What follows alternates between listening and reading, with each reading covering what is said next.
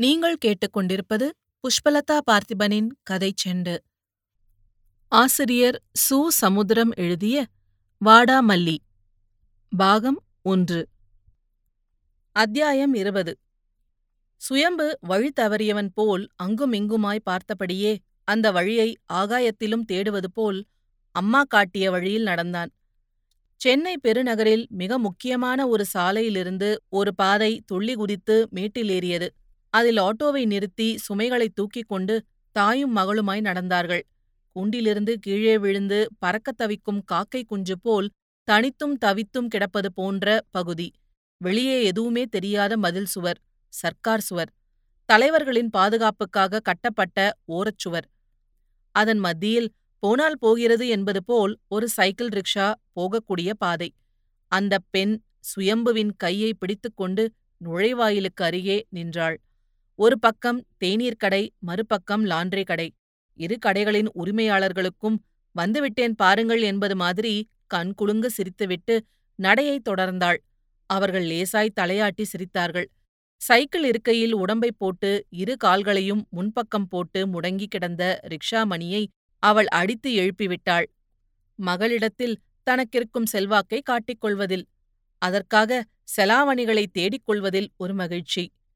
அதே சமயம் அந்த மணி தன்னை திட்டி தனக்கு மகளிடம் ஒரு கெட்ட பெயர் வந்துவிடக் கூடாதே என்ற பயம். நல்லத்தனமாக பேசப்போன மணியை பொல்லாப்பாய் பார்த்தபடியே இன்னொரு வளைவு பாதையில் திரும்பி மளிகை கடைக்காரரை பார்த்து கண்களால் குசலம் விசாரித்தாள்.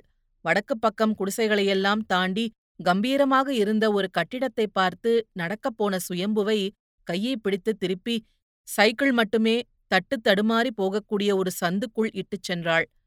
கோணிகளே கதவுகளான குடிசைகள். மேல்கூரை போனாலும் அதை பற்றிய கவலையோ அல்லது கவலைப்பட்டு கவலையில்லை என்ற தெளிவாலோ நான்கு மண் சுவர் கட்டிடங்களுக்கிடையேயே குடித்தனம் செய்கிறவர்கள்.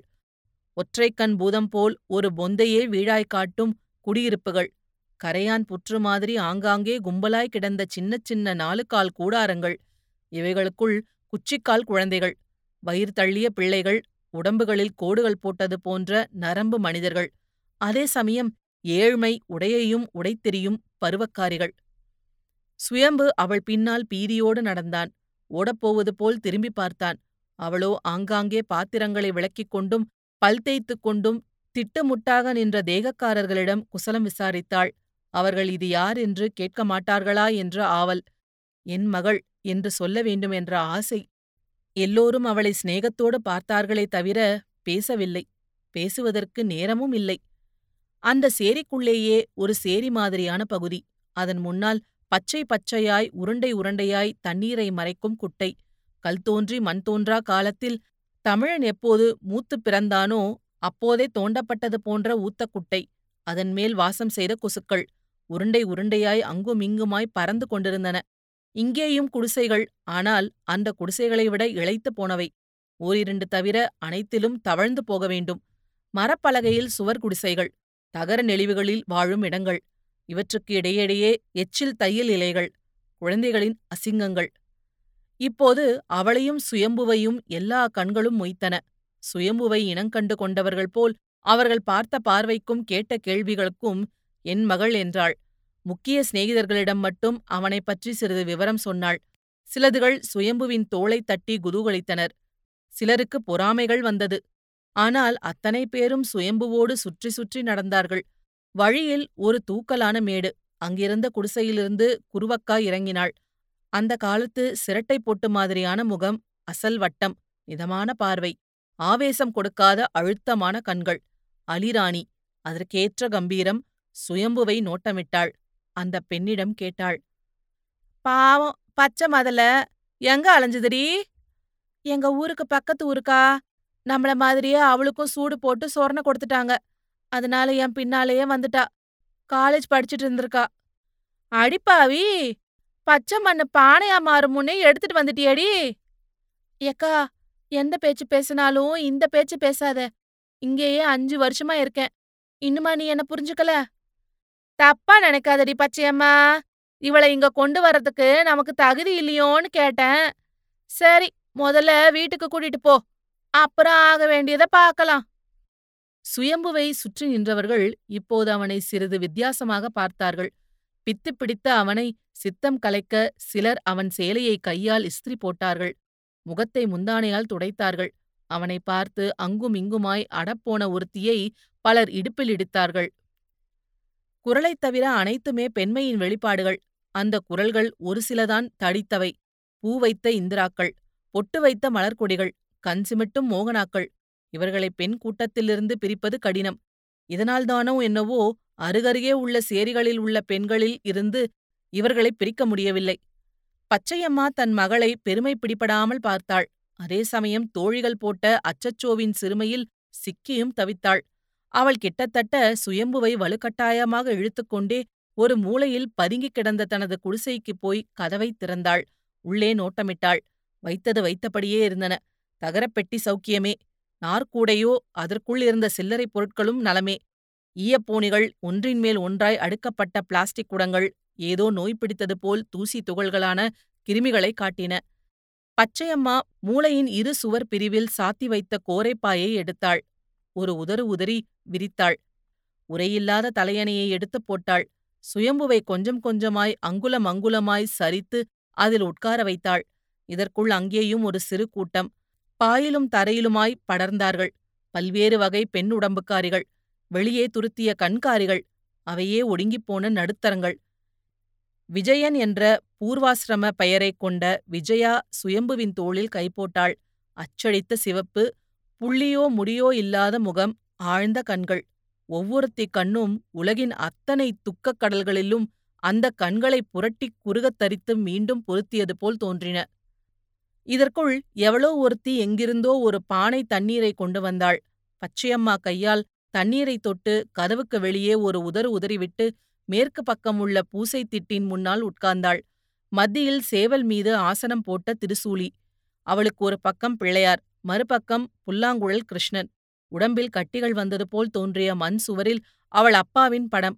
அவள் கற்பூரத்தை ஏற்றப் போனபோது பச்சையம்மா! என்ற சப்தம் கேட்டு திரும்பினாள். கன்னத்தில் தப்பளம் போடுபவளை பார்த்தாள். குருவக்கா அங்கிருந்தே பேசினாள்.